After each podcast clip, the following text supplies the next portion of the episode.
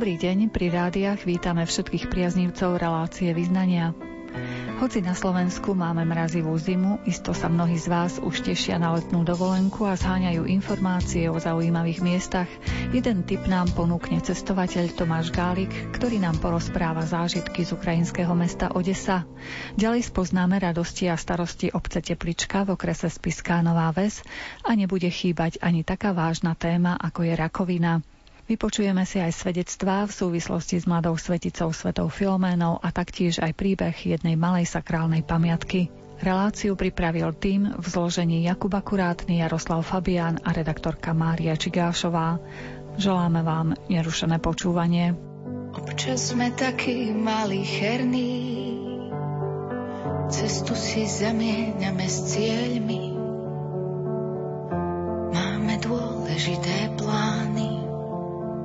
Silní, skvelí, nezávislí sami. Je jedno, či máme dvere z dreva, či z kovu, keď sú zamknuté a nie sme za nimi spolu.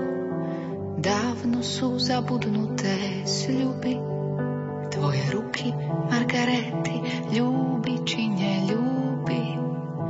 Iskru necítiť, úsmevy nevidieť.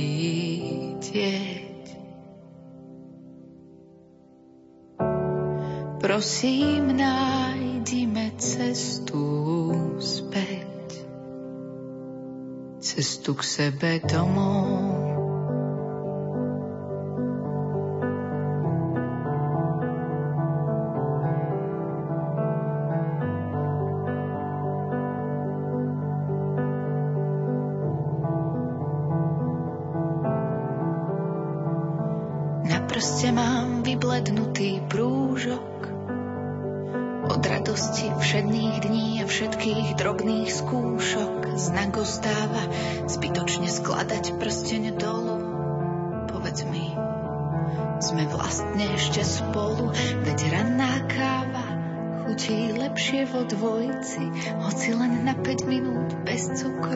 No s boskom na líci so slovami večer sme doma, večeru videli minimálne dvoma.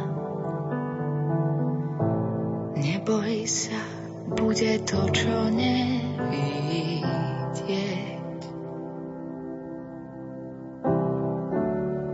Prosím, nájdime cestu späť,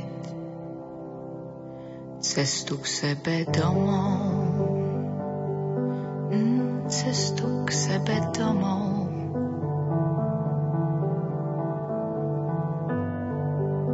Ukrajina má čo svojim návštevníkom ponúknuť. Presvedčil sa o tom aj fotograf a cestovateľ Tomáš Gálik. Spolu s bratom sa vybrali do Odesy k Čiernemu moru. Nešli sme priamo, ale rozhodli sme sa zastaviť v meste Umáň, v tomto meste nás zaujalo práve jedno miesto alebo taký park, ktorý bol na fotkách veľmi pekný, niečo ako arboretum, taká botanická záhrada a sa rozhodli zastaviť sa tu. Mali sme možnosť byť ubytovaní u jednej francúzsky, ktorá tu pracuje, tu šlachtí kukuricu a zistili sme, že sa tu pestuje vo veľkom a táto francúzska sa tu snaží akoby pre aj francúzske firmy modifikovať, geneticky modifikovať a skúmať v podstate kukuricu. I tak nám prišlo super, že si tam ide za tým svojím, čo ju baví a proste miluje kukuricu, ktorú sme mali aj na obed a zároveň sme tam mohli ako spoznať ten život miestnych a zistili sme, že teda asi okrem toho Kieva a nejakých iných väčších miest, tak menšie mesta sú naozaj chudobné, prázdne, bolo problém nájsť akoby nejaký bar alebo nejakú tú hospodu, podnik, kde by sme mohli ísť na to pivo. Väčšinou tam vlastne nejaký zahraničný a verím tomu, že tí miestni ľudia v podstate len idú z práce domov a proste nie je tam žiadny život. Je to tam naozaj tiché. V tých uliciach nebolo nikoho, bolo tam veľmi prázdno. Napriek tomu krásne je tam. Určite, odporúčam každému navštíviť mesto Umáň. Je tam park, Sofijský park. Není to len nejaký park s pár stromami niekde uprostred Bratislavy, naozaj je to obrovský park Arboretum, kde z jednej strany na druhú vám môže trvať prejsť aj hodinu, aj možno niečo viac. Je tam skupina jazier, môžete si tam požičať aj v podstate padlovací čln. Medzi pár jazerami sme si všimli aj také tie vyrovnávacie komory, že jedno je vyššie, druhé nižšie a naozaj vás to, ešte v dnešnej dobe to funguje, sa môžete previesť medzi jedným, druhým, sa pekne poplaviť na veľmi romantickom mieste a ešte doteraz je ten park upravovaný, takže aj pre nás takých turistov, ktorí sa nevyznajú v botanike, to bol veľký zážitok. Ako ste už spomenuli, z Umánu ste išli do Odesy k moru. Akým spôsobom sa tam dá cestovať? Z Umáňu, ak si spomínam správne, jediná cesta bola autobusom, pretože tá železničná trasa Kiev-Odesa vidie troška mimo Umáňu Takže išli sme autobusom. Odporúčam prísť na autobusovú stanicu v predstihu. Autobusov tam môže byť viac. Poďte cestovať ráno, pretože ak sa vám neujde miesto, budete vo fronte na konci, tak čakáte na ten ďalší. Ak sa to stane uprostred dňa, tak to môže byť, že pojete až večer alebo potom uh, druhý deň. Takže miestni to určite majú vymyslené, ako najefektívnejšie cestovať. Pre nás to bolo troška na hranie, že sme boli radi, že sa tam vôbec dostaneme včas. Takže podarilo sa vám to na prvýkrát? Áno, zmestili sme sa do autobusu, sedeli sme v autobuse, zároveň u nás pred nami v uličke sedel uh, chlapík na takom štokerlíku a si bol tiež, že sa odviezol, ale vodič mu podal na sedenie v podstate takú nejakú rozkladaciu stoličku a na nej sedel uprostred. Bolo to fakt natlačené, v autobuse bolo veľmi teplo a keď sme prišli do Odesy, boli sme radi, že sme vôbec tam. Čiže vy ste v lete tam cestovali? Áno, boli sme tam v podstate v lete, dá sa povedať v takej tej hlavnej turistickej sezóne, alebo kedy všetci miestni cestujú z toho Kieva na juh do Odesy. Počul som, že aj veľa vlastne tých miest sa neoplatí navštíviť takto v lete, pretože sú naozaj prázdne všetci tí študenti, mladí ľudia, naozaj odchádzajú na ten juh, buď do tej Odesy, k vode, alebo k tým svojim známym babkám, detkom, akoby v iných častiach Ukrajiny. Vtedy sa vyľudnia tieto väčšie mesta. Áno, je to tak, vyľudní sa to, to je, keď majú najárne prázdniny, deti prázdniny v Bratislave, tak Bratislava je prázdna, všetky zjazdovky na strednom Slovensku sú preplnené. Mesto Odesa ako vyzerá? Mesto Odesa je tak nejak z definície asi nejaké prístavné, nákladné mesto, je to naozaj pravda, nachádza sa tam obrovské množstvo kolajísk, vidíme tam veľké množstvo žeriavov, žeriavy môžeme vidieť aj z viacerých pláží v tomto meste a zároveň mi to prišlo veľmi umelecké mesto, centrum je naozaj malebné, architektúra mi pripomína takéto staré mesto v Bratislave a je tam veľa pamiatok. Nemali sme čas navštíviť nejaké galerie, múzea, ale je tam možnosti neurekom. Okrem iného je tam aj obrovské množstvo reštaurácií. Pripomínalo mi to také tie promenády v Chorvátsku, kde idete po ulici a fakt je to reštaurácia na reštaurácii, kde sa tam prechádzajú večer je tam viac obchodov a môžete vidieť aj to, že tam naozaj veľa Rusov chodí na dovolenku, pretože aj v tej dobe, keď som tam bol ja pred rokom, aj teraz asi je to ekonomicky atraktívne miesto na dovolenku aj pre Rusov a iné krajiny z Európy ísť tam proste na lacnejšiu dovolenku. A vy ste sa tam dohovorili ako po rusky alebo po anglicky? Snažili sme sa takou lámanou ruštinou, našou slovenštinou. Na to každý reagoval dobre, keď sme boli ako Slováci ako bratia. Angličtina bola v pohode tiež medzi mladými ľuďmi a našli sme vždy nejakú cestu, ako sa dohovoriť.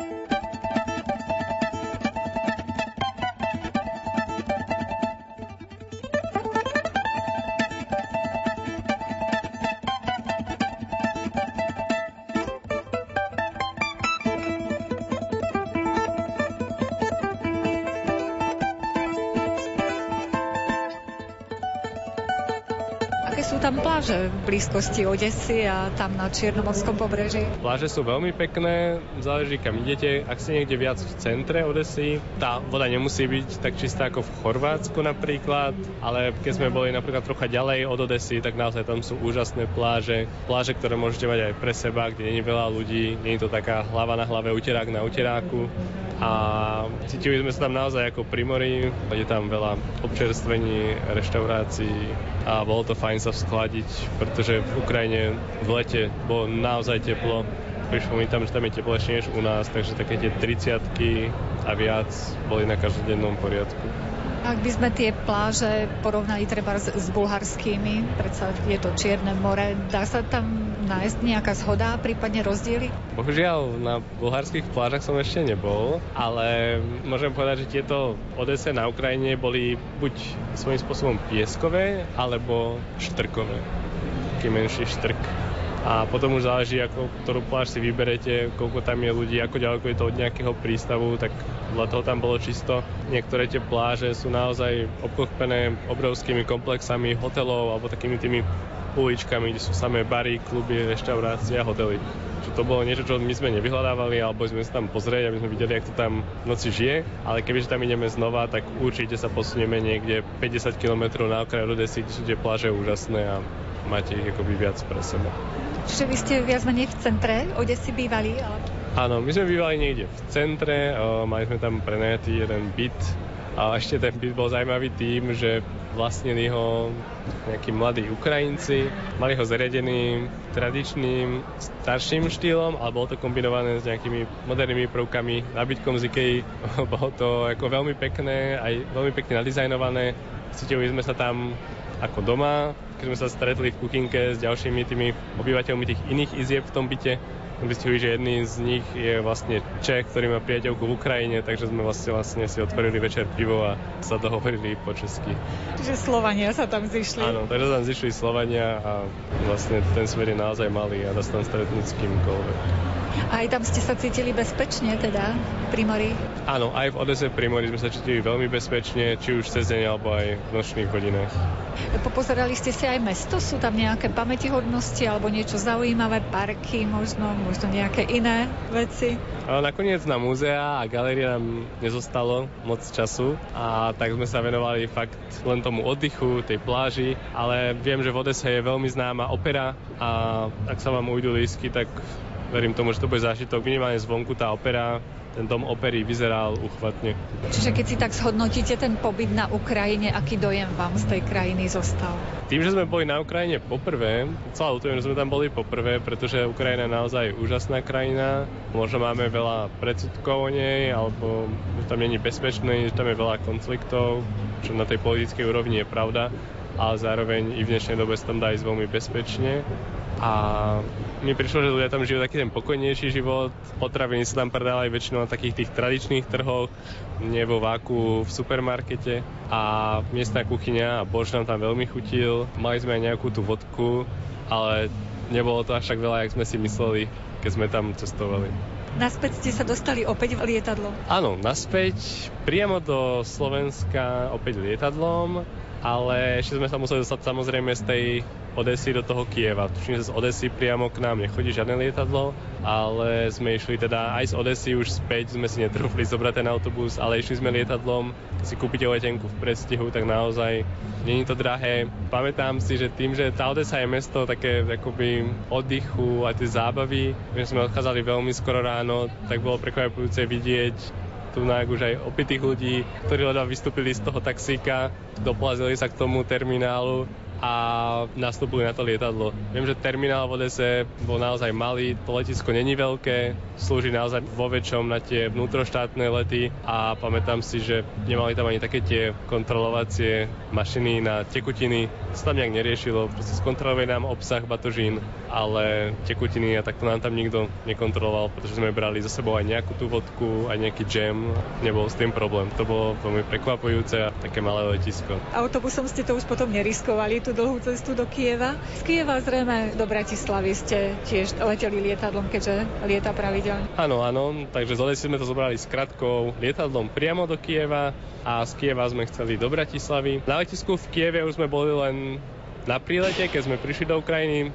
Samozrejme to letisko sme si nestihli moc všimnúť, ako tam vypadá, čo tam všetko je dostupné.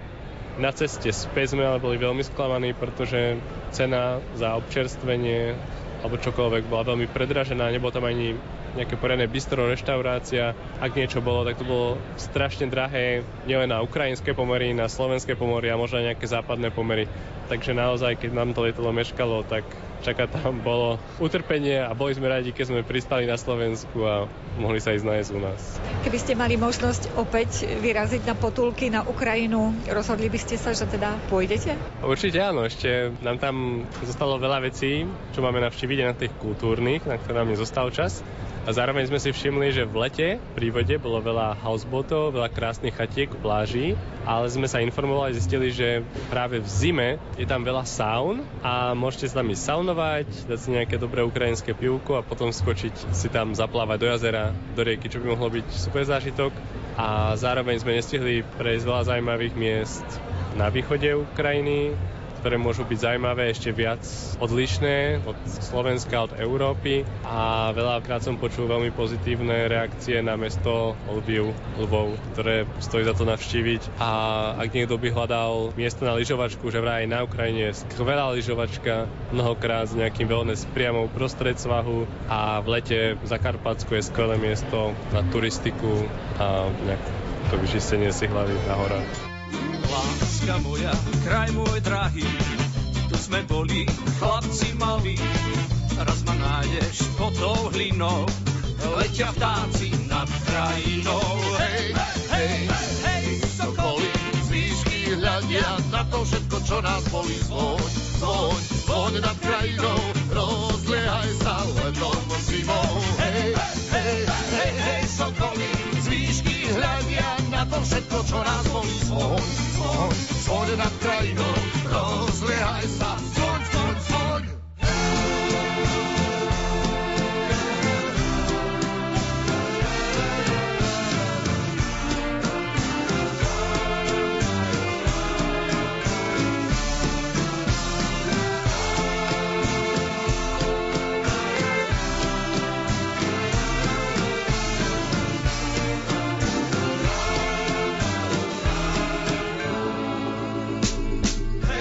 Hej, tam, kde čorní vody, silná koňa, kozak molodý, pláče molodá divčina, ide kozak zúka, hej, hej, hej, sokoly, z výšky hľadia na to všetko, čo nás boli, zvoň, zvoň, zvoň nad krajinou,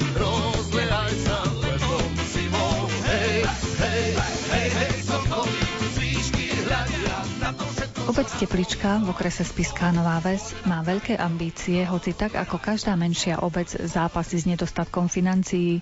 V obci však nechýba nadšenie a tak sa tam postupne darí realizovať rôzne projekty. K mikrofónu sme si pozvali starostu obce Petra Lačného, aby sme zistili, akými radosťami a starostiami Teplička žije. Aktuálne žijeme mnohými radosťami, pretože pracujeme na tom, aby obec sa dynamicky rozvíjala. Na to poslanci schválili návrh rozvoja obce na 4 roky a teraz pracujeme na tom, aby sme čo najskôr dosahovali tie ciele toho rozvoja. Takže máme naozaj veľké ambície, z toho sa tešíme, máme z toho radosť a už postupne sa nám prvé ciele približujú. Približujeme sa k ním, takže z toho to by som povedal, vzniká radosť, taká dobrá eufória. Čo sa týka starostí, tak samozrejme ako každá obec zápasíme s nedostatkom financií, máme problém so samotnou kanalizáciou, cestami a čističkou odpadových vôd, to čo každá obec má.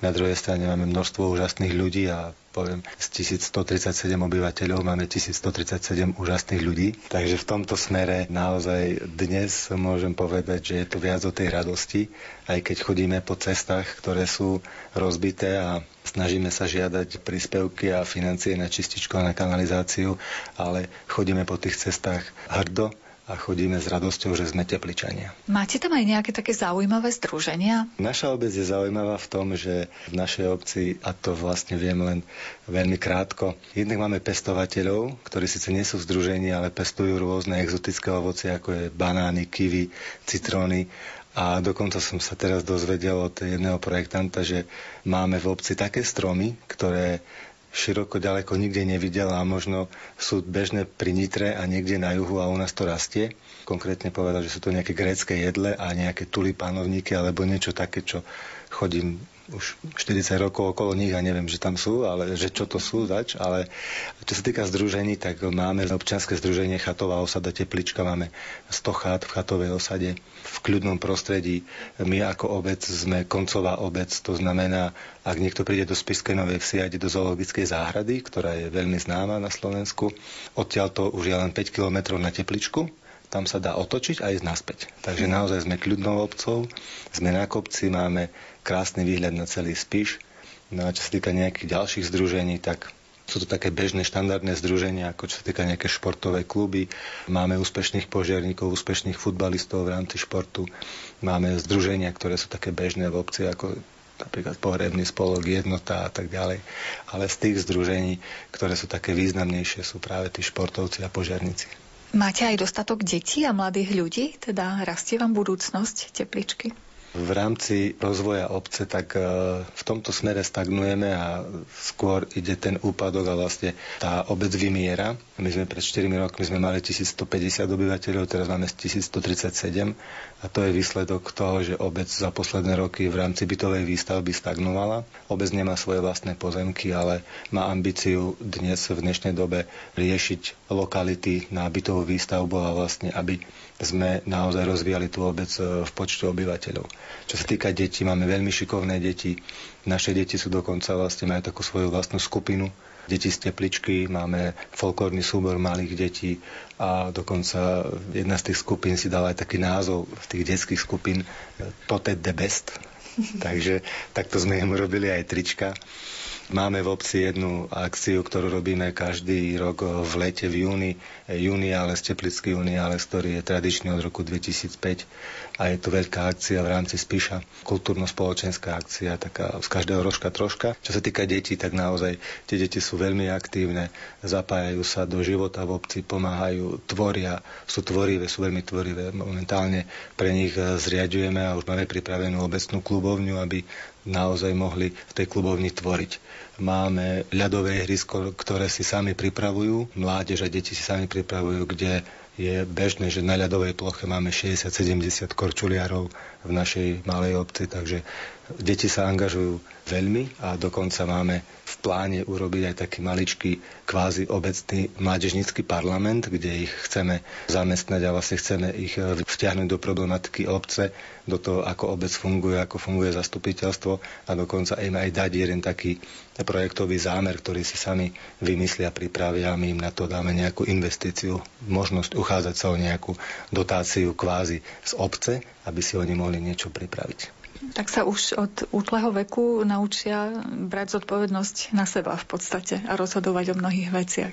Presne tak. Tejto zodpovednosti sa naučili pri organizovaní rôznych akcií a aktivít v obci a práve tam e, toto je vlastne aj v rámci mojej osoby. Tiež som takto vyrastal v obci a tým, že som sa angažoval v mnohých tých kultúrnych e, aktivitách a akciách a organizovaní, tak e, tam naozaj som, tak ako ja som nadobudol ako ľudia predo mnou, tak aj teraz mládež nadobudne mnoho skúseností a tým, že sa angažuje a skúsenosti v rámci organizovania, aj takú odvahu prejaviť sa, aby vlastne nejak sa ukázali a nebáli sa.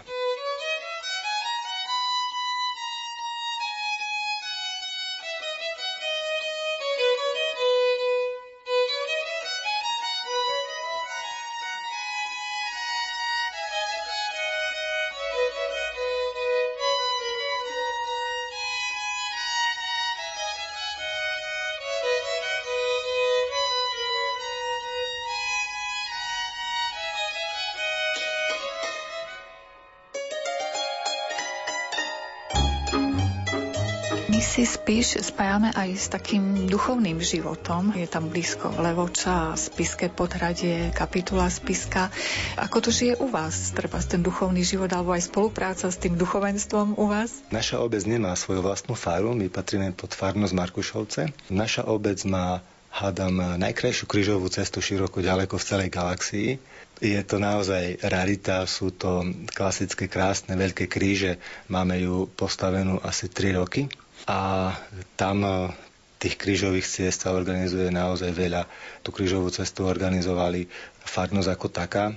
Obec bola napomocná v tomto smere. Bola to dobrovoľnícka činnosť zanietencov a takto vlastne tam ten duchovný život e, veľmi dobre vidno. Aj v rámci tej krížovej cesty, aj v rámci kostola ako takého máme zrekonštruovaný kostol zvonku, zvnútra máme on ho dobre postarané. Čo týka samotného duchovného života, tak ten je naozaj na vysokej úrovni. A tú krížovú cestu kto vám vyhotovil? To boli nejakí rezbári alebo vaši obyvatelia? Tú krížovú cestu realizovali naši obyvateľia, ale samozrejme potom tie plastiky na tých krížoch už sú vlastne dodávané a tie boli zabezpečované už odborníkmi. Ale tá krížová cesta ako taká, tým, že je v kopci, že tie terénne úpravy a kríže ako také, tak toto robili naši občania. Okrem toho teplička je v krásnom prírodnom prostredí, takže predpokladám, že teraz môžeme aj pozvať poslucháčov niekde na potulky do okolia tepličky alebo možno aj do samotnej tepličky. Určite veľmi rád ich pozývam. Pozývam ich už len z dôvodu, že naozaj ten výhľad od nás je naozaj nádherný. Z našej obce vidno spisku Novú väz ako na dlani, ja priamo zo svojej spálne vidím takto spisku novú vec, takže keď sa ráno zobudím, pozriem sa a si poviem, že a v spiske je všetko v poriadku, lebo vidím celú, mám to pod palcom. Na druhú stranu, keď sa pozriem celú tepličku, mám pod palcom, lebo som na kopci, takže teplička, všetko OK, takže som asi na správnom mieste. Ale určite by som vyzdvihol aj iné časti našej obce, aj keď naša obec nemá sama o sebe nejaké takéto historické pamiatky, ale tá príroda je úžasná. My sme na okraji Slovenského raja, sme veľmi blízko, máme chatovú osadu, ktorá e, naozaj je tam veľký pokoj. Ako som spomínal, sme koncovou obcov a okolie okolo nás, čo sa týka nejakého turistického ruchu alebo turizmu, čiže nejakých peších turistov, turistické chodníky. Máme ich e, mnoho. Našu obec vyhľadávajú tým, že vlastne je to na kopci a je tam veľmi dobrý prístup do Spiskej Novej Vsi a ďalej sa dá pokračovať do prírody, tak cyklisti veľmi často využívajú práve túto časť Spiša, tam, kde sme my, tak určite pozývam aj turistov, aj tých, ktorí sa chcú pokochať krásnym výhľadom. Od nás vidno, ako som rával tú Spišskú Novú Ves, Levoču, Spisky hrady ako na dlani. Od nás vidno krásne až, až po Branisko. Čiže toto je naozaj obrovský rozsah. To, čo všetko u nás môžu ľudia vidieť, určite pozývam. Tým sme pozvali nielen turistov, ale možno aj fotografov. Množstvo fotografií, ktoré sú fotografie Spisky Novej Vsi, tak bolo urobených práve od nás a bežne, keď prechádzame vlastne či už z tepličky do Spiskej Novej Vsi alebo naspäť, tak stretávame fotografov, ktorí si nastavujú tie svoje statívy a fotoaparáty a už to tam fotia a jednoducho naozaj najkrajšie, určite jednoznačne najkrajšie fotky z Spiskej Novej Vsi sú od nás.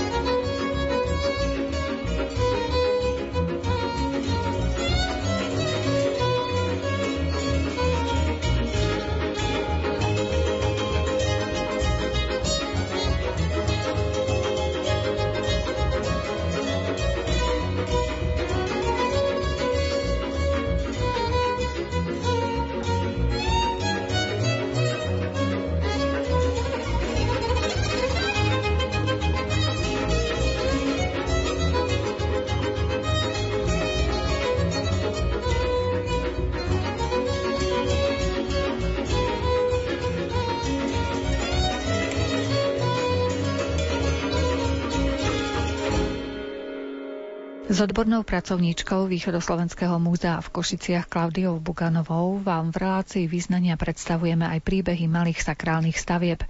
Postupujeme podľa abecedy a dnešná zastávka je pri písmenku F. Tak nie je to už finish, hej, ale je to F. Opäť tá latinčina nám pomohla, pretože ten zakladateľ alebo objednávateľ kríža, jemu sa po latinsky hovorilo, že fundátor. A opäť je to slovo, ktoré často na kríži vystupuje, že fundatore a potom sa objavuje meno priezvisko alebo fundátor. Čiže človek, ktorý z kresťanského dôvodu dal kríž postaviť, ale mal s tým aj určité finančné náklady, samozrejme. To znamená, že obvykle to bolo aj tak, že keď sa kríž postavil, tak sa do banky založila nejaká finančná základina, aby úroky z toho potom dokázali tých najmä potomkov viesť k tomu, aby udržiavali kríž, lebo však samozrejme poveternostné podmienky alebo rôzne iné dôvody viedli k tomu, že by sa kríž mohol poškodiť. No a pri týchto fundátoroch e, samozrejme človek niekedy nič nevie zistiť, akurát to, čo mu samotný text pripomína, ale rada by som možno rozprávala o takých fundátoroch, alebo o tých potomkoch, keď je to dokonca nie jedno alebo dvojgeneračné, ale až 5 generačné. Našla som také kríže v krajine. Jeden ma mimoriadne zaujal, lebo bol krásny, bol veľký, kamenný, natrtý takou zvláštnou tyrkysovou farbou, čo ma až tak viedlo k tomu, či to nie je trošku gíčové. Ale podrobnosti rozprávania ma priviedli k tomu, že to tak môže byť. A na kríži bolo napísané fundátor Michal Malík, a rok 1900. No a ten človek, ktorý ma priviedol krížu, sa volal Bystrik Malík, takže mi to hneď bolo jasné, že je to rodinný majetok, rodinné striebro, alebo ako tomu rozprávame. A skutočne aj on, aj jeho príbuzní mi rozprávali o tom ich pra, pra, pravcovi, ktorý kríž nechal postaviť na vlastnom pozemku. Aj preto, že bol Amerikán, že sa vraj trikrát pobral do Ameriky a za každým, keď z Ameriky prišiel, tak vraj splodil syna a dokupoval si stále viac a viac majetku a naozaj to už patrilo k takej píche alebo k takej prestíži, že bohatý Amerikán mal pozemky, mal majetok, mal veľký dom, mal početnú rodinu a chcel mať aj čosi, čo ho reprezentovalo po tejto duchovnej stránke a týmto bol ten krásny veľký kamenný kríž. Takže keď e, Michal Malík ten kríž v roku 1900 postavil, určite netušil, že v roku 2010 alebo teda 110 rokov tam príde možno niekto, nejaký výskumník alebo človek, ktorý sa o to bude zaujímať a ktorý sa cez jeho predkov tak trošku dotkne jeho histórie, jeho genealógie, ale aj toho, že je naozaj tými potomkami veľmi starostlivo a krásne ten kríž aj udržiavaný. Spomínali ste takú trošku zvláštnu farbu. Prečo práve pre takú farbu sa rozhodla tá rodina, ak ste pátrali potom? Patrala som, alebo som sa tak možno trošku viac zaoberala tým, aké majú povolanie, tak ten e, najmladší potomok, ktorý ma sprevádzal ku krížu, je rezbár, čiže veľmi má rád drevo a rád má ako aj farbu a rád má možno aj niečo výnimočné, čo sa tak nepodobá ako vajce vajcu, takže skutočne sa možno preto rozhodol pre tú veľmi nápadnú, ale veľmi vkusnú tyrkysovú farbu. Dokonca mi hovoril, že jeho predok, jeho otec alebo jeho strýko dal zhotoviť ohrádku okolo kríža a na ohrádke je kvet a kvet má podobu tulipánu, čo tiež nie je veľmi ako časté, takže skutočne vidieť, že ľudia v tejto rodine majú umelecké vlohy, ale chcú sa aj určitými vkusnými ale prvkami odlišovať od tých iných objektov drobnej sakrálnej architektúry v krajine. Čiže oni sa do týchto čias starajú o tento kríž? Áno, starajú sa, starajú a skutočne majú k nemu veľkú úctu a dokonca chodia k nemu možno aj denodene, či už vo forme prechádzky, alebo naozaj aj preto, aby si spomenuli na svojich predkov a určite, aby odozdali Bohu práve na tom mieste svoju prozbu alebo svoje poďakovanie. Ak ste pátrali, pani doktorka, tí fundátori, z ktorých oblastí boli, kde pôsobili, v akých profesiách, alebo čo to boli za ľudia? Väčšinou to boli rolníci, ľudia, ktorí nadobudli nejaký majetok alebo naozaj ich tomu, že postavili kríž na vlastnom pozemku, viedli rôzne dôvody.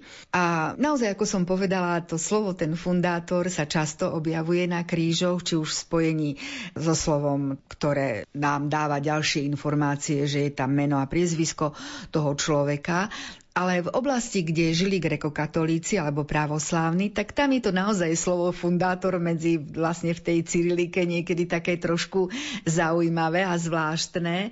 To znamená, že keď som ja na kríži napríklad čítala, že sláva Isusu Christu, fundátore Štefan Vasilišin a syn Juraj, tak naozaj to znie tak, tak trošku zvláštne, ale bolo to tak, Takže kríž, o ktorom chcem teraz rozprávať, má tiež svoj pôvod a vznik počas Prvej svetovej vojny, čiže bol vstýčený v dedinke Prosačov, to je okres Vranov nad Topľou, v roku 1915. Tento Cyril Vasilišin, ako mi rozprávali niektorí informátori v obci, bol veľmi bohatý rolník a mal snáď najviac pozemkov v tej obci ale ako to, možno nielen na ňo sa to vzťahovalo, ale nám veľmi veľa ľudí, ktorí pracovali ako rolníci a obrábali veľké lány pôdy, tak veľakrát vieme, že sa uchyľovali k rôznym takým magickým praktikám. Bolo tam naozaj veľmi veľa určitých povier a určitých úkonov, ktoré predchádzali napríklad prvej oračke alebo prvej sejbe. No a údajne aj tento Štefan Vasilišin prvnež išiel pórať pôdu, tak vhodil, ja neviem, do nej trošku z veľkonočného vajíčka alebo napríklad kosť z veľkonočnej šunky. Proste naozaj tí rolníci to robievali, pretože sa báli, aby im úrodu nezničila nejaká povodeň, ľadovec a podobne. Takže aj e, vtedy, keď on to teda nejak e, robieval, tak už sa schyľoval k prvej svetovej vojne a prišlo obdobie veľmi ťažké. Nielen preto, že museli nastúpiť alebo narukovať do vojny, po prípade ich chlapci alebo aj oni sami, ale aj to, že vraj boli veľmi neúrodné roky. Takže to viedlo k tomu, že skutočne tí rolníci nemali vôbec žiadnu úrodu. Spôsobovalo to samozrejme hlad a choroby ale aj veľkú beznádej, naozaj boli to ťažké časy, skrátka. Takže bolo povedané, že tento človek tým, že mal také rozsiahle pozemky a nemal nikde objekt, kde by bol naozaj mohol prosiť za všetko to zlepšenie svojho života a aby sa bol dostal z toho zúfalstva, tak údajne už nie, že prestal úplne praktizovať tie magické praktiky, ale že predsa videl alebo veril, že tie rôzne čary Mári mu nepomôžu, ale skôr mu pomôže naozaj Boh, alebo teda utiekanie sa k nemu a prozba a viera, že naozaj to, čo Boh spôsobí, tak je v jeho pláne, ale že určite raz bude lepšie. Takže tým, že sa aj syn, pretože bol ťažko zranený, vrátil z vojny v roku 1915, tak obidvaja potom ako fundatore postavili kríž na vlastnom pozemku. Dodnes tam stojí. Veď má príde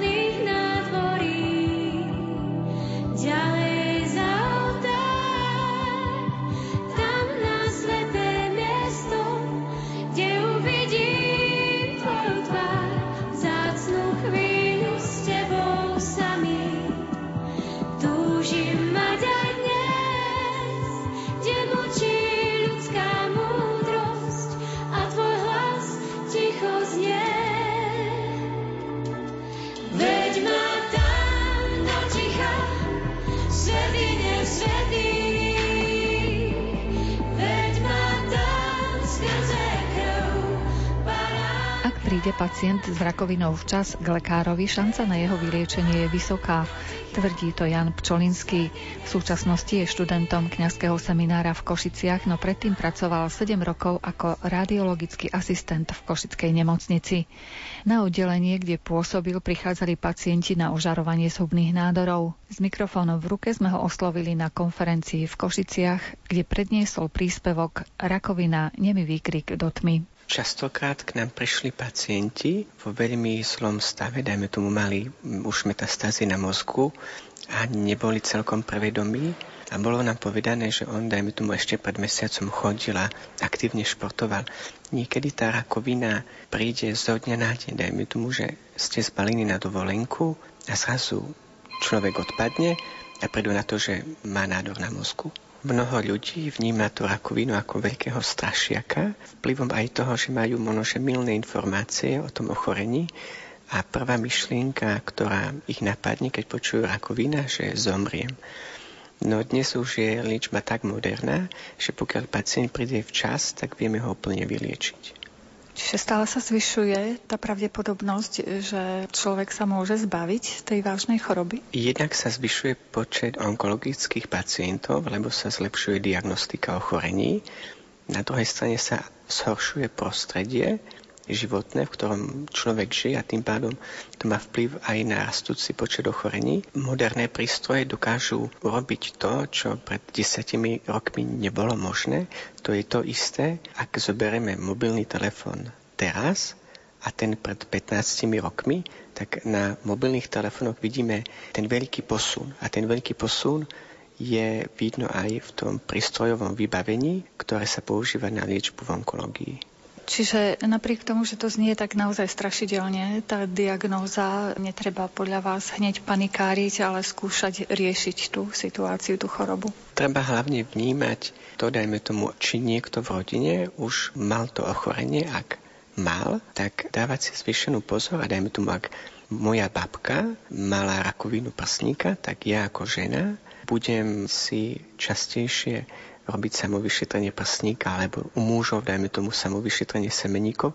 A to už je jeden malý kročik, ktorý môže človeku pomôcť. Netreba zanedbávať prevenciu podľa vašich skúseností z tej radioterapie? Netreba zanedbávať. Prevencia je najlacnejšia a čím pacient skôr príde, tým je väčšia pravdepodobnosť, že bude úplne vyliečený a nedôjde k recidive ochorenia alebo k tomu, že pacient potom dostane metastázy. Čo vy ste ešte vo svojej prednáške zdôraznili na tejto konferencii, pokiaľ ide o tie krízové situácie a ich riešenie? Množe také osudy pacientov, ktoré v Českej republike bola jedna kazuistika.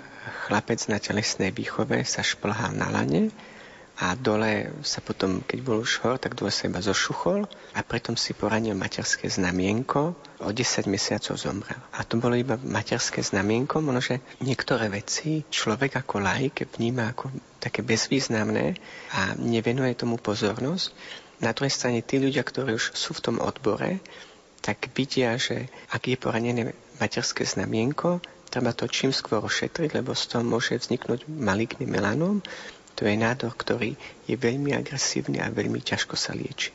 Čiže treba aj, keď sa nejako zväčšujú tie znamienka, treba tomu venovať pozornosť? Pokiaľ znamienko sa zväčšuje, svrbí, krváca, je možno také začervenané, treba vyhľadať lekára. Taktiež pokiaľ máme znamienka na oblasti, kde sú trvalo trášne, dajme tomu, kde je nejaká gumka, zošťad, alebo kde sa častejšie holíme, tam sa odporúča tie znamienka preventívne vybrať. To boli znamienka. Čo ešte by si mal človek všímať, ktoré v svojej časti vravej ste o tom samovyšetrení, čo ešte nám môže indikovať, že môže to byť nábeh na nejakú rakovinu? Častokrát sa jedná o kumuláciu rôznych faktorov. Dajme tomu fajčenie, pitie alkoholu, obezita. Pri tej rakovine dôjde k tomu, že tie bunky zmutujú, zmení sa ich genetická informácia, oni sa začnú rýchlo a nekontrolovateľne deliť a mozog už nemá vplyv a nevie to delenie zastaviť, lebo došlo k mutácii a nevie komunikovať s tými bunkami, tak preto sa bunky tak delia mimo toho, aby mozog to nejako obmedzil. Čo všetko by malo patriť do našej prevencie, ak sa chceme tomu vyhnúť? Zdravá životospráva, aktívne športovať, vnímať tú rodinu anamnézu, či už v rodine bolo to ochorenie onkologické, vyhľadávať aktívne preventívne prehliadky, samovyšetrenia, a vždy sú preventívne screeningové vyšetrenia v určitom veku. Pre ženy sú to vyšetrenie prsníka, mamografia, dajme tomu je vyšetrenie na rakovinu hrubého čreva, stačí preniesť stolicu a lekár vie zistiť, cez okultné skryté krvácanie, či máte nábeh na rakovinu, dajme tomu hrubého čreva. Ale zdá sa, že Slováci veľmi sa nehrnú do tých preventívnych prehliadok, aspoň podľa štatistík. Vnímam, že to povedomie už je lepšie a pacienti sú už viac uvedomeli a neprichádzajú v takom hojnom počte do nemocníc vo veľmi neskorom štádiu ochorenia. V minulosti to bolo, že pacienti prišli s tak veľkým nádorom, ktorý už mm, sa nedal liečiť úplne.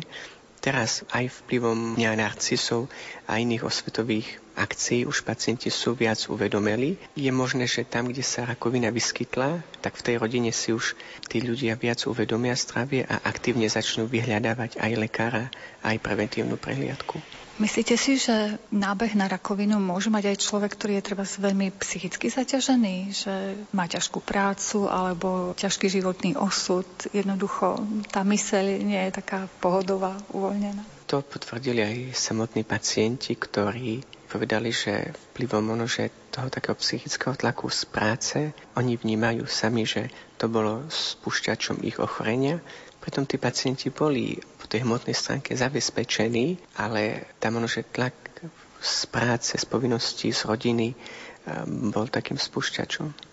Pod tým životným štýlom ste mysleli aj to, že naozaj aj to duševné zdravie si udržiavať? Mm, určite aj, aj to duševné, to je, to je tak prepojené a nedá sa to otahnúť. Vrátim sa k začiatku nášho rozhovoru. Vtedy ste zdôraznili, že tí ľudia by mali čím skôr prísť s tým svojim problémom za lekárom. V dnešnej dobe sú lineárne urychľovače, ktoré sa používajú v radioterapii tak moderné, že pri niektorých diagnózach ten prístroj vie začať dýchať spolu s pacientom a dajme tomu sa zadať do systému, že chceme, aby bol nádor ožiarený iba vo výdychu a prístroj dá ožiar iba vo výdychu, je potrebné zdôrazniť, že pacient musí prísť skoro. Niekedy je taký paradox, že máme dobré prístrojové vybavenie, skúsený tým, ale tí pacienti prídu v pokročilom štádiu, kedy my už im nedokážeme pomôcť. Vezmi od mňa to, čo ma zviera, nechcem už viac jesť to, čo nemá. Vezmi od mňa to, čo ma zviera. Nechcem už viac jesť to, čo nemá. Vyznám ti hriech, prosím,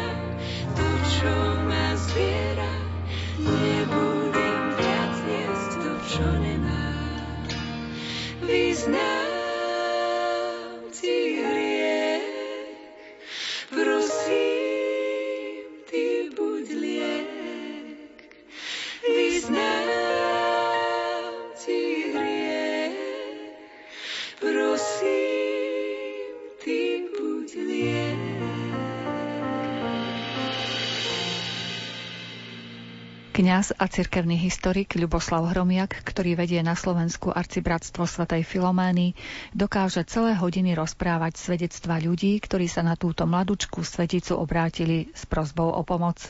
Jedna pani z Bardejova sa stala takou šíriteľkou úcty k svätej Filomene aj vďaka vašej relácii a jej manžel bol veľmi, alebo je veľmi vážne chorý a hovoril, prosím vás, nezabudnite na nás, modlite sa k Svetej Filomene. Som povedal, nebojte sa, ja vás zverím pod ochranu Svetej Filomény. Nevedela o tom, že sme v Taliansku. Nevedela, že sme pri Svetej Filoméne. A zavolala mi v čase, keď sme prekračovali prach chrámu Svetej Filomény v Muňano del Cardinále. Potom som jej to povedal. A jej manžel, ktorý je nevidiaci, dva dní predtým hovoril, že videl svetu Filoménu vo sne a povedala mu, budem ochraňovať tvoju rodinu. A ja som jej povedal, vidíte, ako je to potvrdenie toho, že sveta Filomena je s vami, keď vy ste kráčali k nej, ako keby vám dala vedieť, že teraz zavolaj. A ja, keď som skončil túto návštevu o Svetýni, som im zavolal. Boli veľmi potešení, že bolo to také, také ľudské uistenie, že práve v tej chvíli, keď mi to chceli povedať, že manžel sníval so svetou Filoménou, sme prechádzali prach tohto kostola. Alebo zažil som aj takú skúsenosť, že šiel som pozrieť k svetej Filoméne. V čase, kedy nebola ani svetá omša, prišiel som tak náhodne, nevedel o mne ani rektor svetine a v tom okamihu, ani o chvíľu skôr, ani o chvíľu neskôr, keď sa moje koleno dotklo dlášky, pred telom svätej Filomény sa rozozúčali zvony. Pre mňa to bolo také uistenie, že sveta Filomena sa teší z mojej návštevy tam v jej svetini. Máme napríklad svedectvo aj ďalšie, že jedna veriaca sa modlila za to, aby mohla priviesť manžela k sviatosti zmierenia. A po roku, presne v ten istý dátum, keď sa modlila k svetej Filoméne, jej manžel pristúpil k sviatosti zmierenia. Alebo zažili sme aj takú skúsenosť. Boli sme na púti perly južného Španielska. A poslednou zastávkou bol Lisabon, prehliadka Lisabonu. A viete, Lisabon sa nachádza v blízkosti Fatimy. Bolo 12. mája, predvečer sviatku vo Fatime, zjavenia Pany Márie vo Fatime. A ja som mal takú túžbu ísť Pane Márii do Fatimy, mne bol Lisabon ukradnutý. v tej chvíli mi bol úplne ukradnutý, napriek tomu, že je to nádherné mesto, jedno z najkrajších európskych metropol. Ale ja som veľmi túžil ísť tej Panne Márii do Fatimy. Mal som pocit, ako keby som bol pri matke a nešiel som ju navštíviť. Bolo mi veľmi ľúto, keď sme prechádzali odvočka na Fatimu a my tam nejdeme. Boli sme ubytovaní v blízkosti Lisabonu. Už program bol pripravený a ja som z prievodkyni cestovnej kancelárii vyjadril túžbu a hovorím, viete čo, ja mám tak veľkú túžbu ísť do Fatimy. Sme tak blízko pri Fatime. A ona mi hovorí, aj ja mám veľkú túžbu ísť do Fatimy. Mala som ísť pôvodne s pútnikmi do Fatimy 13. mája. A hovorí, ja som si myslela, že pána Mária nechce, aby som šla do Fatimy a vy mi hovoríte tento návrh, ale hovorí, ja nemôžem zmeniť program, pretože máme presný program púte. Ale ak to prednesiete v autobuse vy, ako prozbu, a všetci budú súhlasiť so zmenou programu, som ochotná s vami ísť. Tak som v autobuse na druhý deň ráno povedal, viete čo, ja mám tak veľkú túžbu, aby sme šli do Fatimy. Neviem, či niektorí z vás ste boli vo Fatime, ale Kto chce ísť do Fatimy, nech zdvihne ruku. Zdvihlo sa veľa rúk, ale tá pani sprievodkynia mi hovorí, povedzte, kto nechce ísť do Fatimy. A zodlili sa dve ruky. Boli to ženy, ktoré už vo Fatime boli, dokonca jedna z nich bola katechetka, ale bol program, mali právo a ja hovorím, Sveta Filoména, tak to nejak zariať. Tá sprievodkynia bola ochotná ich posprevádzať po Lisabone, pretože bola aj povinná a tie pútničky mali na to plné právo, pretože nemohli sme zmeniť program cestovnej kancelárie, ak bolo tam naplánovaná cesta do Lisabonu, čiže nebolo im ani čo vyčítať.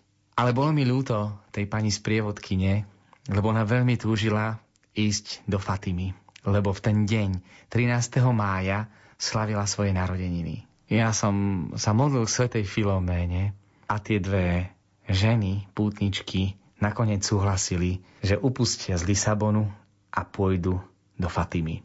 Tak to, čo vyzeralo ako nemožné, sa stalo možným. Prišli sme do Fatimy a keď sme vystúpili z autobusu, zvonili zvony. A ja som začal spievať tú pieseň, ktorú mám tak veľmi obľúbenú. Tú pieseň, ktorú sme spievali aj pri obrátení Alexandra, keď sme boli na púti pri Svetej Filoméne. Počúvajte vrúcný hlas. Tá pútnická pieseň, ktorej počuť tie zvony, ako keby odbíjali zvony. Počúvajte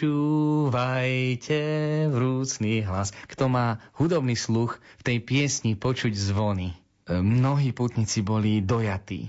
Plakali od úžasu, že sú pri Pane Márii vo Fatime. A potom sme sa vybrali na to námestie pred sanktuáriom Panny Márie Fatimskej a tam je nová bazilika, ktorú dal postaviť, myslím, začias Jana Pavla II., svätého Jana Pavla II., tá bazilika, ktorá je oproti. A keď sme šli do tejto baziliky, tak hovorím, poďme ako pútnici, poďme zaspievať Pane Márii, počúvajte vrúcný hlas.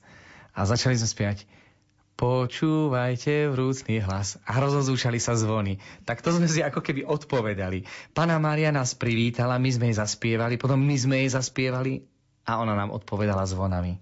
A na konci, keď sme hovorili svoje svedectvá z púte perly južného Španielska, jedna z pútničiek povedala Hľadali sme perly Španielska a objavili sme perlu Portugalska, Fatimu. Takže to bola taká krásna skúsenosť, ako Sveta Filoména zariadila zmenu programu. Čiže aj v tej oblasti môže pomôcť Sveta Aj v tejto Filomena. oblasti môže pomôcť, keď je človek v úzkých Neraz sa stalo to, že jeden môj spolubrat kňaz potreboval ísť na jedno miesto, veľmi komplikované miesto, tak keď nevedel trafiť, tak sa modlil k svetej Filoméne a sveta Filomena ho zaviedla presne na tú cestu a trafil presne tak, ako bolo potrebné.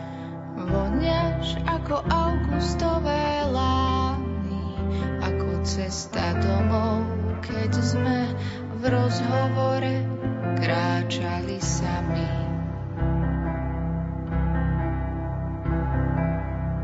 Si bližší a celkom známy ako ruky tej, ktorú zavolal si skôr ako ruky milovanej